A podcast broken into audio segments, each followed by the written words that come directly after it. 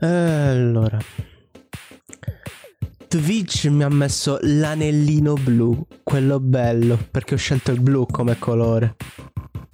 Però non me ne frega un cazzo. Mmm. Cosa che devo fare? Ah sì, bentornati a tutti. Questo è l'inizio, questo è Start, lo show dove una vita non basta mai. Come state? Bene? Male? Non lo so. Però, però, oggi è una puntata succosa, buona. Che cosa c'è di bello oggi? Allora vi anticipo che parleremo di un paio di notizie più o meno interessanti e le recensioni di oggi mua, mi fa più che piacere parlarne e il topic di oggi sarà quello che vedete nel titolo. Mm, vabbè, non è che si capisce eh, si capisca tanto. Serve una remaster dal 2020. Sì, perché parliamo di remaster. Che cazzo sono le remaster? Ci piacciono? Sono fatte bene? Sono fatte male? Per chi non sapesse come è fatto questo show, eh, questo è il pre-trasmissione. Ovvero vi sto spiegando un po' dove andremo a parare. Ci sarà una prima parte di notizie, la seconda parte in cui parleremo di recensioni, le commentiamo e poi avremo il topic del giorno di cui discutere. Poi avremo un minuto d'aria in cui dirò le mie cazzate e poi ci salutiamo. Dunque, senza perderci troppo e ribanendo sempre che qua siamo a fare quattro chiacchiere... Oh merda. Quattro chiacchiere. Ce la faccio oggi a scandire bene le parole? Ce la faccio? Ok. Dicevo, quattro chiacchiere tranquilli. Vogliamo raggiungere questo nel podcast. E iniziamo con giugno. Giugno è un mese interessantissimo. Perché? Perché domani annunceranno PS5. Ah, eh, oh no, è stata rimandata. Per, per cosa? Per le proteste. Dimmi Sony, quante volte stai, stai rimandando PS5? Prima perché non era pronto il design, poi perché ancora non erano pronti gli accordi con i publisher, poi perché ci sono le, le proteste e, e dopo cosa sarà? Perché The Last of Us ha fatto successo e dovete festeggiare? Vabbè, io adesso ho davanti il calendario del Summer Game Fest. L'altra volta mi sa che l'ho accennato, ma stiamo parlando di... Uh, oh, oh, oh, oh. Ed ecco che arriva puntuale il meme del, della trasmissione, le notifiche, ma questa volta non mi fermeranno più perché gli ho messo un assistente antinotifiche che non è quello che c'ha Windows 10 di merda. Bene, l'altra volta avevo accennato che L3 non si faceva. Come? Perché? Perché le, um, oltre a questa cosa del covid, pare che sia passato fuori moda. Non so se vi ricordate, anni fa eh, si parlava addirittura di spostare tutto in Europa alla Gamescom, anche se è una fiera infinitamente più piccola, ma vabbè. E quindi eh, Summer Game Fest altro non è che un'organizzazione eh, guidata da, dagli stessi che fanno i The Game Awards, ovvero gli Oscar dei videogiochi, e che ha a capo Jeff Kigley, no? famoso frontman, pre- presentatore di, di eventi videoludici. E durante... Oh cazzo, mi stavano cadendo le cuffie. e durante mh, mm, l'estate e anche oltre ci saranno annunci da tutto il mondo dei videogiochi e adesso che annunciano la nuova generazione è anche l'opportunità per eh, mandare un po' più avanti, far fare il level up al pubblico. Portarli che adesso eh, nel mondo delle, delle specifiche, nel, nel mondo PC, nel mondo delle nicchie, chi lo sa. Però giugno ha un calendario più... Mm, eh, sì, sballato. Non tanto per i continui rimandi, ma perché nessuno ci ha capito un cazzo. Invece per luglio e agosto la situazione sembra più chiara, ma andiamo avanti. Avevo detto 4 giugno, rimandata data da destinarsi la presentazione di PlayStation 5, in cui non verrà presentata la console, ma i giochi, forse la console, se sono buoni o se hanno finito di eh, decidere il design. Il 6 giugno abbiamo il collettivo Guerriglia, che attenzione, non è Guerriglia Games, e dicono uno sguardo ravvicinato a Baldur's Gate 3. E wow, eh, da amante del primo Baldur's Gate, il 2 non l'ho giocato, cominciatemi pure. Sarò felice, ma non tanto. Perché ancora mi ricordo che Baldur's Gate 3 sarà esclusiva a Stadia. Peccato. Temporale, temporale. È solo che dovremmo aspettare un po' di più per averlo che ne so, su PC o su Next Gen. Il 6 giugno sempre però qualche ora più tardi ci sarà il PC Gaming Show. Mm, insomma, non è che sia stato cagato tanto nel corso degli anni. Già durante le tre facevano vedere uno showcase più che altro di indie. Però abbiamo titoli PC non da poco. Ad esempio, non ne viene in mente nessuno, quindi fa ancora cagare a quanto pare sta fiera. Oh, Devo smetterla di chiamarla fiera e chiamarla mh, mm, presentazione. Fiera, presentazione, ok. Sempre qualche altra ora e mezza più tardi, dal 6 giugno, ci sarà il Future Game Show. Altri giochi che mostreranno vabbè. L'8 giugno invece l'Upload VR Showcase. Questo è un po' più interessante degli altri due perché sì, fanno vedere nuovi giochi VR e chissà che magari non troviamo qualcosa che superi Half-Life Alyx. Chi lo sa. Uh, a quanto vedo, sempre 9 giugno, però è più una festività esclusiva di, di Steam, il Steam Game Festival. Dal 9 al 14 giugno. Poi, sempre dal 9 giugno eh, a tarda notte dice, orario internazionale, fanno vedere World of Warcraft Shadowlands, la nuova espansione. Felici tutti gli amanti di World of Warcraft. L'11 giugno ci sarà la prima conferenza massiccia, proprio quella... Ma anche quella che fa... Sì, sto parlando a versi, perché cosa vuoi dire alla conferenza della EA? Ok, vi dico già come sarà. Battlefront 3, perché sì, eh, i rumor sono insistenti, eh, faranno vedere Star Wars Battlefront 3. Poi, tutti i titoli sportivi, vi facciamo vedere il nuovo FIFA Next Gen. Gli scarpini sono più lucidi perché c'è il ray tracing. Ah, viva!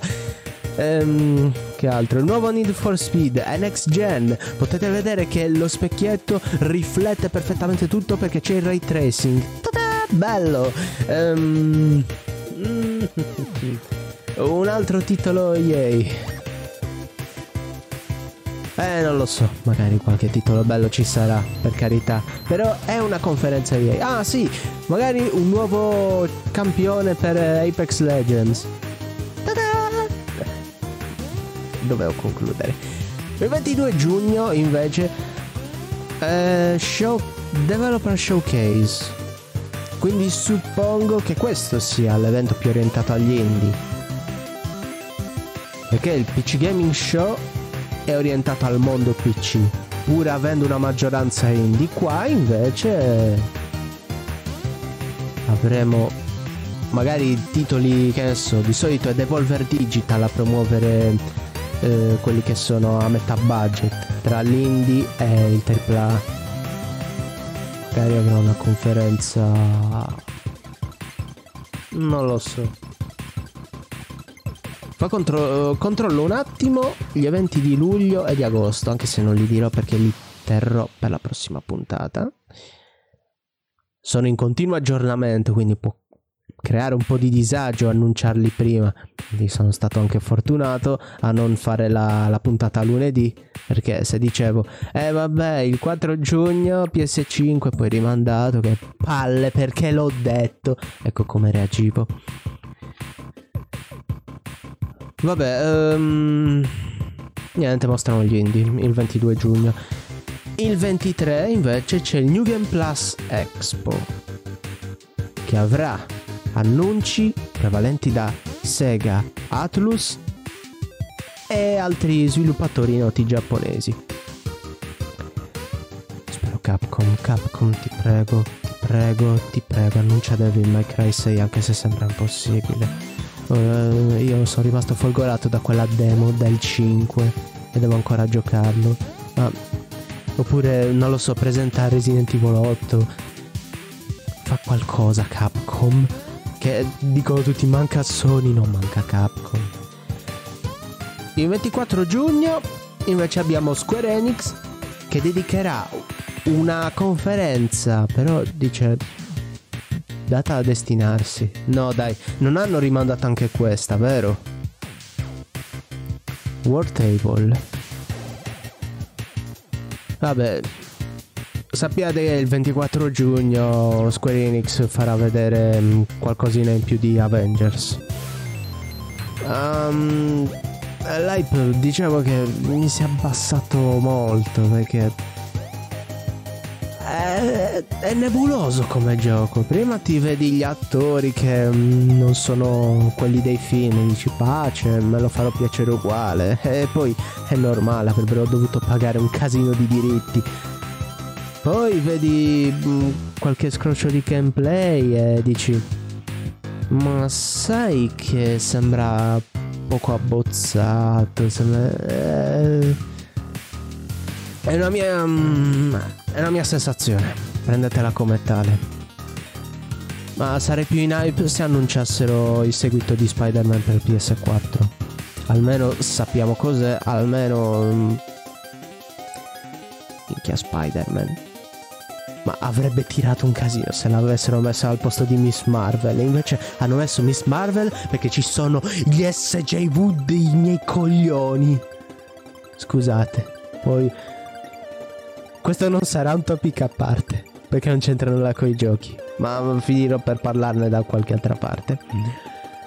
25 giugno abbiamo la presentazione ufficiale del gameplay completo di Cyberpunk 2077. La prima presentazione infatti l'abbiamo avuta uno o due anni fa ed era piaciuta a tutti. Questa volta ci faranno veramente vedere di più.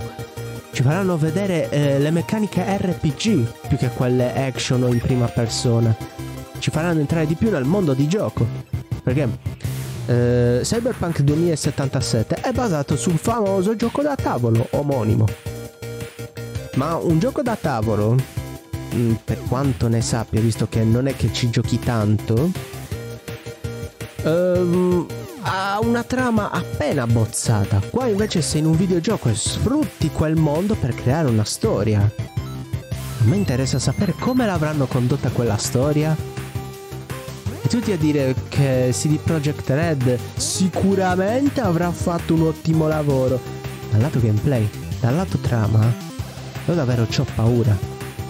Se dal lato che trama avevano come tronco i libri dello strigo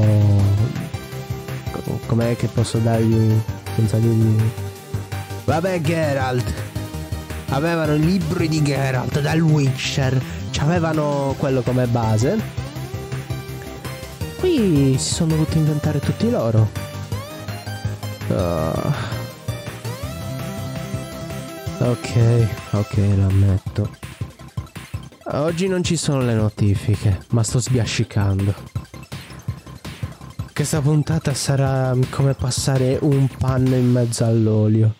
Quindi oggi subitemi così, per favore. Sono passati 20 minuti. Eh, è il 27 giugno per finire. Faranno vedere un po' di indie giapponesi. Ok, questa notizia era parecchio pallosa perché annunci, annunci, annunci, annunci, annunci. Ma almeno siete informati, sì, che questa è la stagione degli annunci, la stagione della ricarica di hype. Perché funziamo, funzioniamo tutti a bomboletta. Dobbiamo ricaricarci l'hype. Altrimenti ci annoiamo e non giochiamo più a nulla.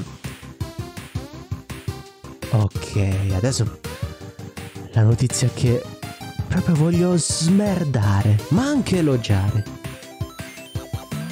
Sega. Sega. Noi italiani abbiamo un grave problema di pronuncia perché abbiamo sempre chiamato Siga per non cringiare. Però sì, Sega deve fare degli annunci molto importanti. È stata quella che ha alzato di più la voce. Quando il primo annuncio è il Game Gear Micro. Ho visto il Vietnam. Bah! E va bene. Devo anche mettere degli effetti di sottofondo. Non basta solamente imitarli. È patetico. Chiusa parentesi, ho pensato al Game Boy Micro. Ve lo ricordate? Siete nati proprio in quell'anno? Nessun problema.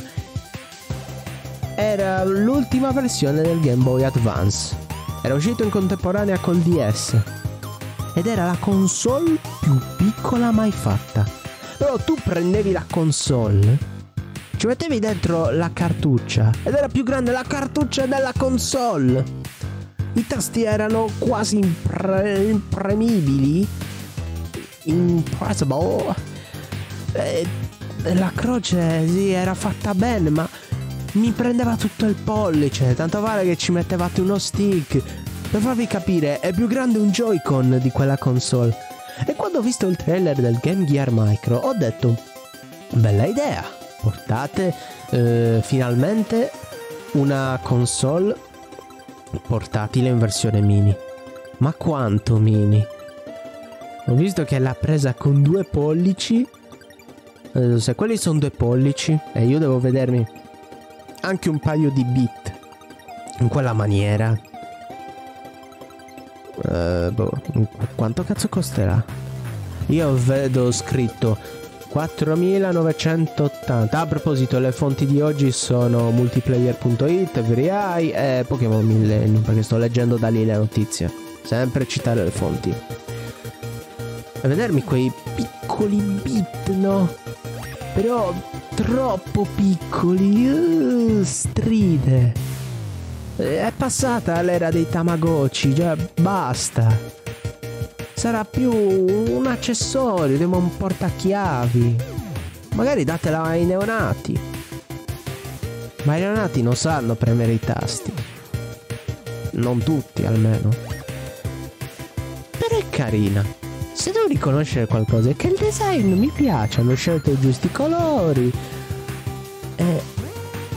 E, l'offerta di giochi è più grande.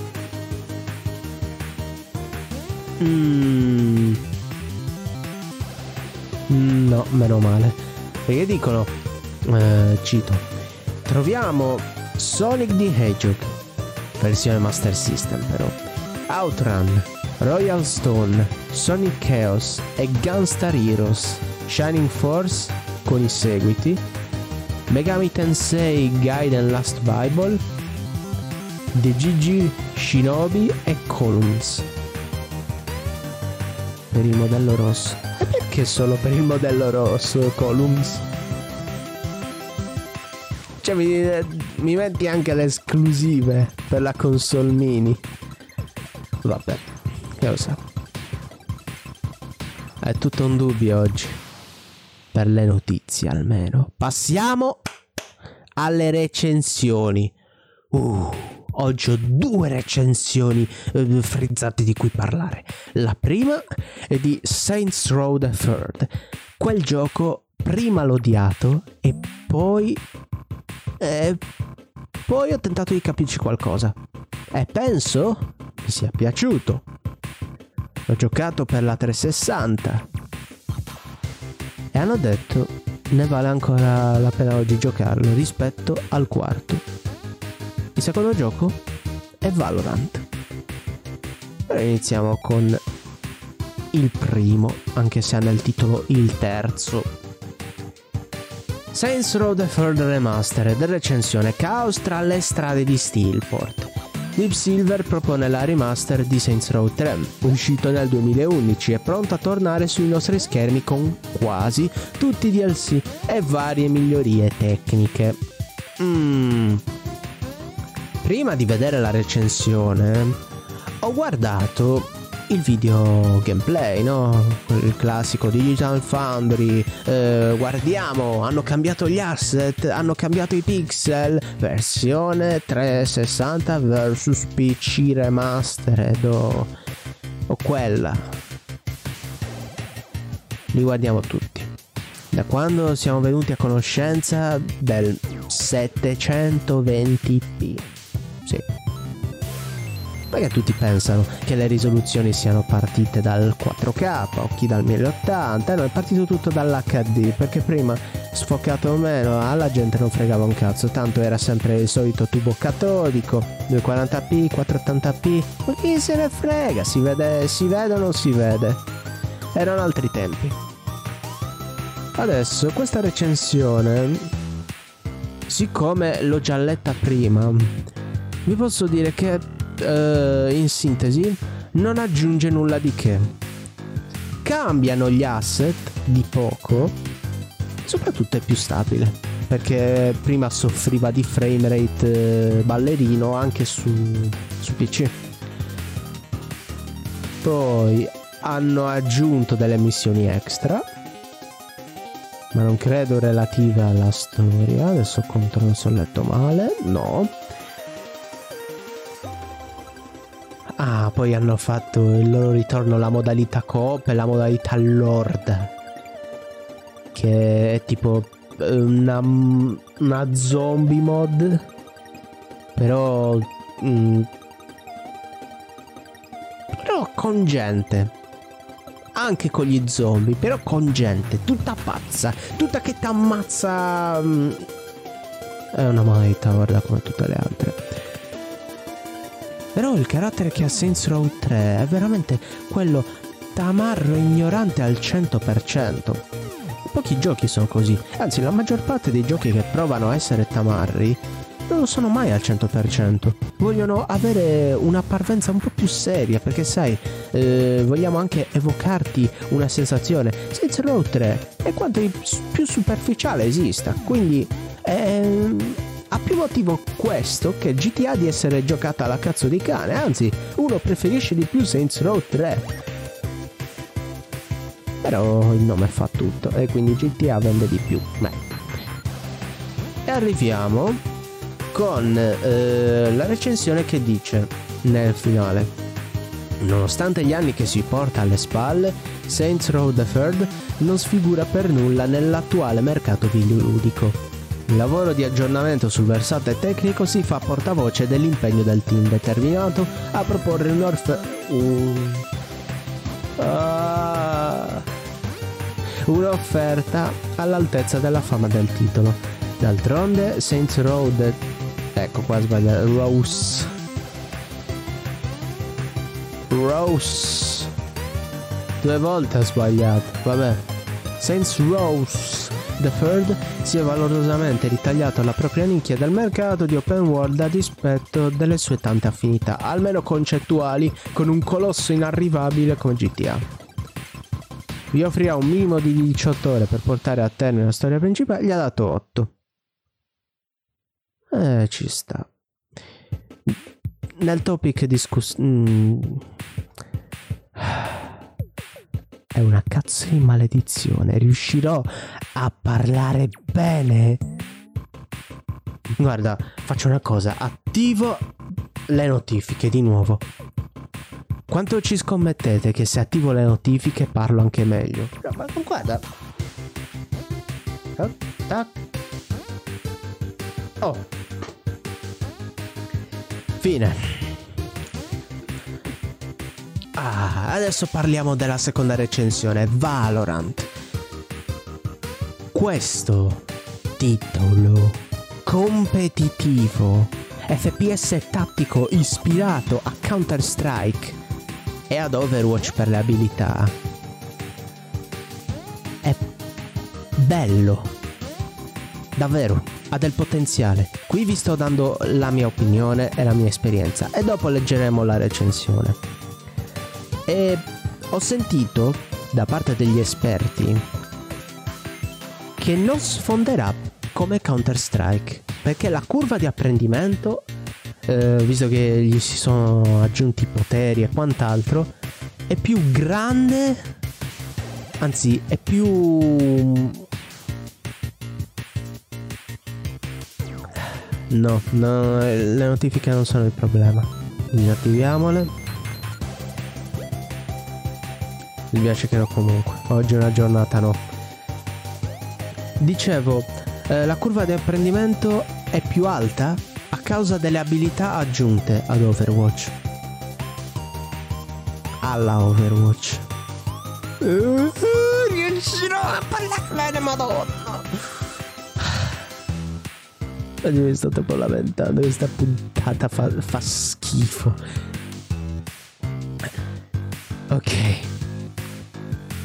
E questo è il bello del podcast. Adesso cercherò di essere il più sintetico possibile.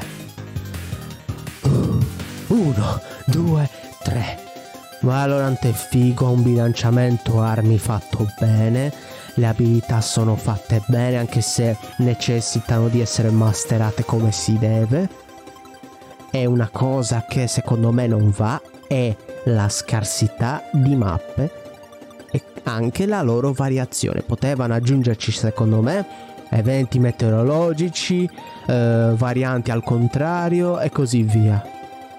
Però è un gioco competitivo che secondo me farà successo. Ce l'ho fatta, ho parlato senza, senza sembrare mezzo... non voglio offendere nessuno che ha una menomazione. Senza sembrare scemo scemo, un aggettivo non perfetto per descriverlo. Vabbè, la recensione dice: Dopo moltissime ore in beta e dopo aver provato i contenuti rilasciati in Day One, è il momento di tirare le somme sullo sparatutto firmato Riot. Ecco la nostra recensione. Come al solito l'ho già letta. No, è vero perché l'altra volta l'ho letta assieme a voi. Ok, riassume quello che ho detto io, ci sono le abilità, ha un po' delle, dei rimasugli da, da meccaniche, MOBA, insomma, quella roba lì. Sintetico, sintetico. Um,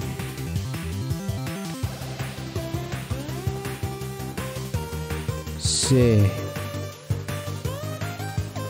le classificate devono essere riviste secondo loro. Le partite secondo loro durano a lungo ma la durata sembra più che giusta per la qualità che offre.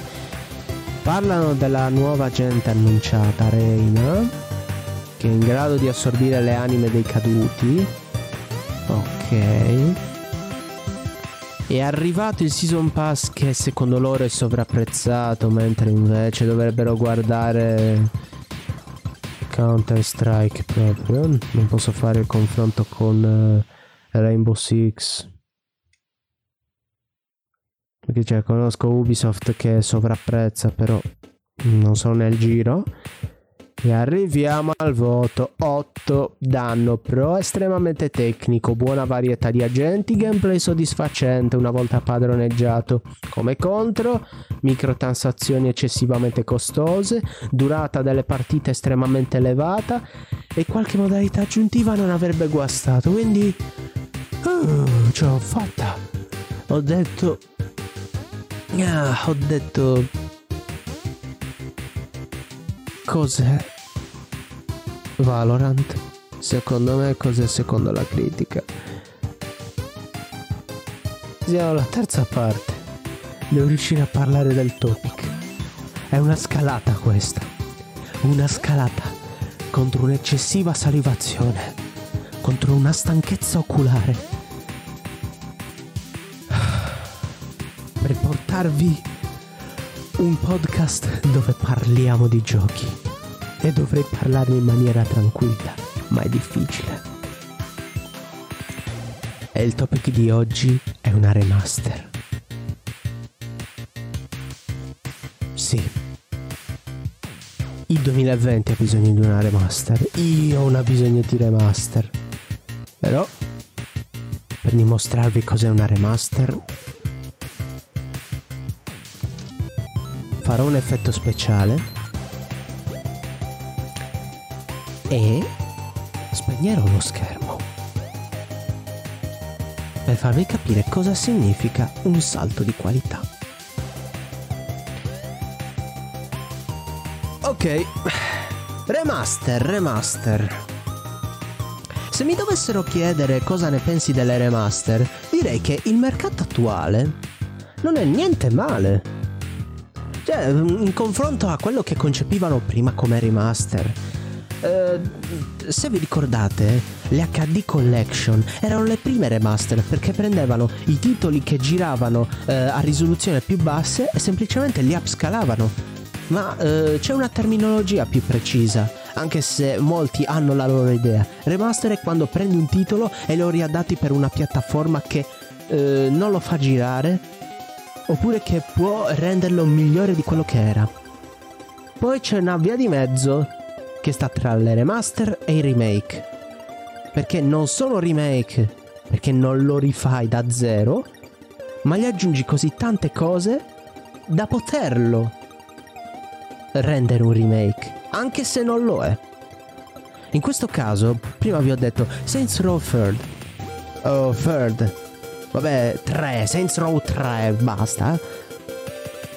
È il, ehm, è il gioco per cui una remaster era più indicata. Come ho detto prima, aveva problemi di frame rate, aveva um, problemi anche nell'online e ce li aveva non perché facessero schifo i loro servizi, ma perché eh, la THQ che all'epoca stava sviluppando il gioco stava chiudendo, era in bancarotta e non aveva abbastanza soldi per gestirli. E una volta che si è dovuta affidare ad altre persone per gestire i server è successo un po' un puttiferio. Non so se poi la scena dei server privati sia riuscita a, a reggere ma non credo.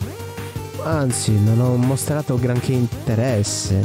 Nessuno l'ha mostrato. Hanno mm, giocato più al single player. Perché il single player di Saints Row è veramente da, da sboroni. Davvero. Applausi. E quella è una via di mezzo. Non si sono limitati a una semplice remaster.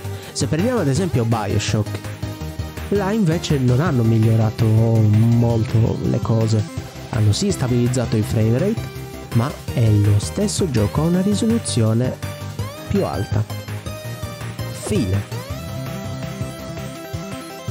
E la dimostrazione è che hanno rilasciato da poco quella su Switch. Che quella su Switch è uguale a quella che c'è nelle console attuali. Normalmente quando si porta un gioco di, di settima, ottava generazione su Switch, si nota sempre un leggero downgrade perché è un ibrido e non è mai stato fatto prima. A met- è a metà tra una console portatile e una fissa. Quanto potenza diciamo che è un pelino sopra Wii U e di molto sotto a qual è la, la più debole? Alla One. Xbox One. Ah. Però vedere che non cambia così tanto, anche per un gioco vecchio, e badate bene, Saints Row 3 e la collezione dei tre Bioshock sono usciti nella stessa generazione e quasi nello stesso anno, Infinita è uscito nel 2012, Saints Row 3 nel 2011 però cosa determina una remaster fatta bene e una fatta male? Quando?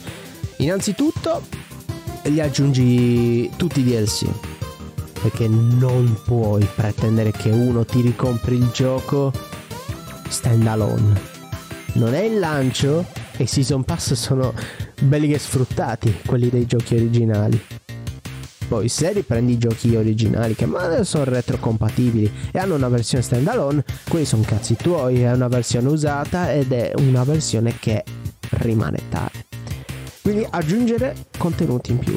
Secondo, aggiornare le texture, non cambiarle, ma prendere le stesse e aumentarle di definizione. Perché quando uno va a vedere il muro o un muro qualsiasi, si accorge subito se si sono impegnati o meno. Se vedi che è tutto un po' sgranato, dici, eh vabbè, non si sono sprecati. Sgranato slash sfocato. Se invece noti qualche dettaglio in più che ti fa dire, mmm, è più bello, dai. Allora sì, texture e correzione di bug aggiungerei. Terzo, nota molto importante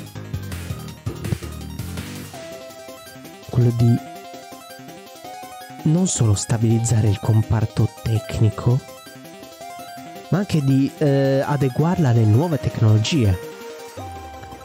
Uh, Sony ci ha fatto una testa tanta con l'audio tridimensionale.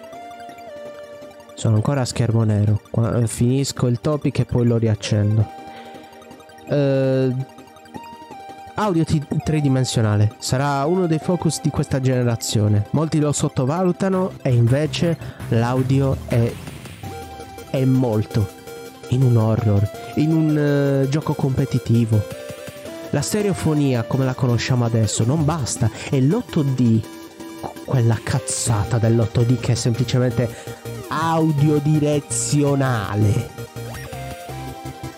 non bastano quindi, se prendi un gioco vecchio e gli aggiungi o gli integri una nuova tecnologia, quel gioco non solo sarà più bello da giocare, ma sarà più giocato. Ci sono stati casi in cui le remaster hanno venduto più del titolo originale.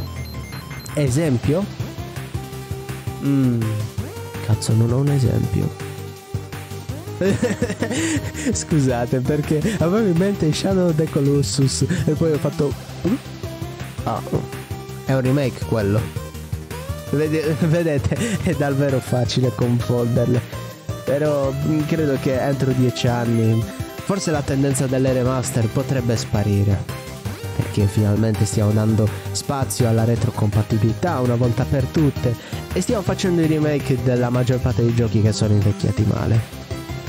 Quindi forse non arriveremo più a dire remaster o remake, ma semplicemente versione per.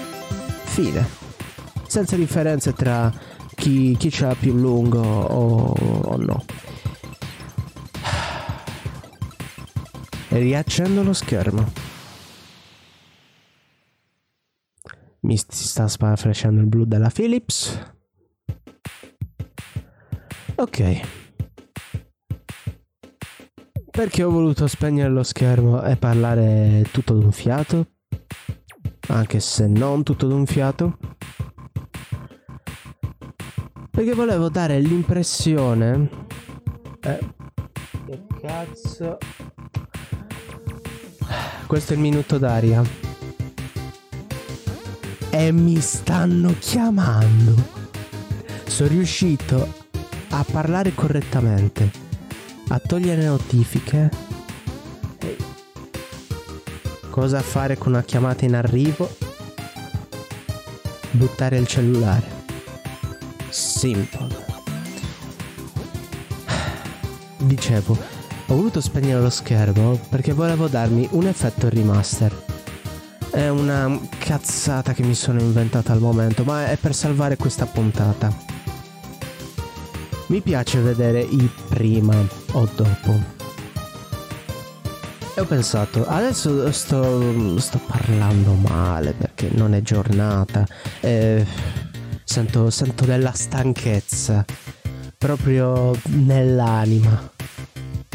Perché di corpo, beh, ho fatto una bella doccia fredda, quindi sono bello pimpante. Però io non sopporto di, di fare un, una puntata di merda. Perciò ho detto, eh, regoliamoci col topic. E... e nient'altro.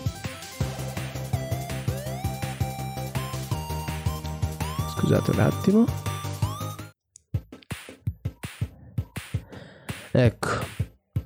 E abbiamo avuto il primo taglio. Eh va.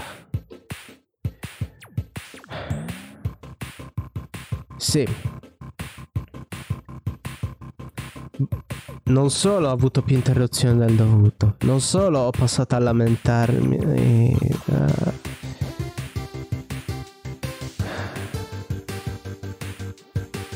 è uscita veramente la, la puntata peggiore del podcast.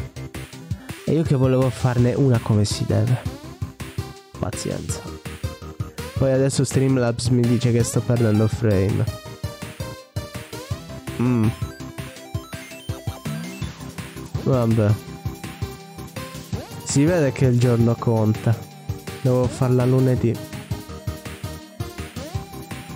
Ma lunedì non potevo. Ho scelto mercoledì. Però prima di salutarvi voglio aggiornarvi su una cosa importante. Il podcast io mm, non ci sto badando più di tanto, però ogni settimana una puntata la, la sto conducendo perché lo voglio trasformare. Lo voglio rendere più dinamico, più bello da vedere, voglio coinvolgere lo spettatore così può sentire ed essere soddisfatto e può vedere ed essere soddisfatto. E poi mi piacerebbe anche cambiare un po' le regole di tanto in tanto. Magari un solo giorno parliamo di recensioni e un altro giorno ancora parliamo di, del topic del giorno e faccio una lunga chiacchierata. Ospiti non se ne parla. Mi piacerebbe, ma non si può fare. Però in un futuro non lo escludo. Io vi saluto. Questa è stata la puntata più brutta che abbia mai fatto. Cioè, anzi, forse la live più brutta che abbia mai fatto. La terrò pubblica. Non me ne frega niente. Io spero di tornare lunedì più carico di prima e soprattutto più fluido nel parlare. E noi ci salutiamo con un facepalm. Ah, 50% giochi, 50% rent. E ringrazio Simo per eh, avermi fatto da moderatore e, e ciao.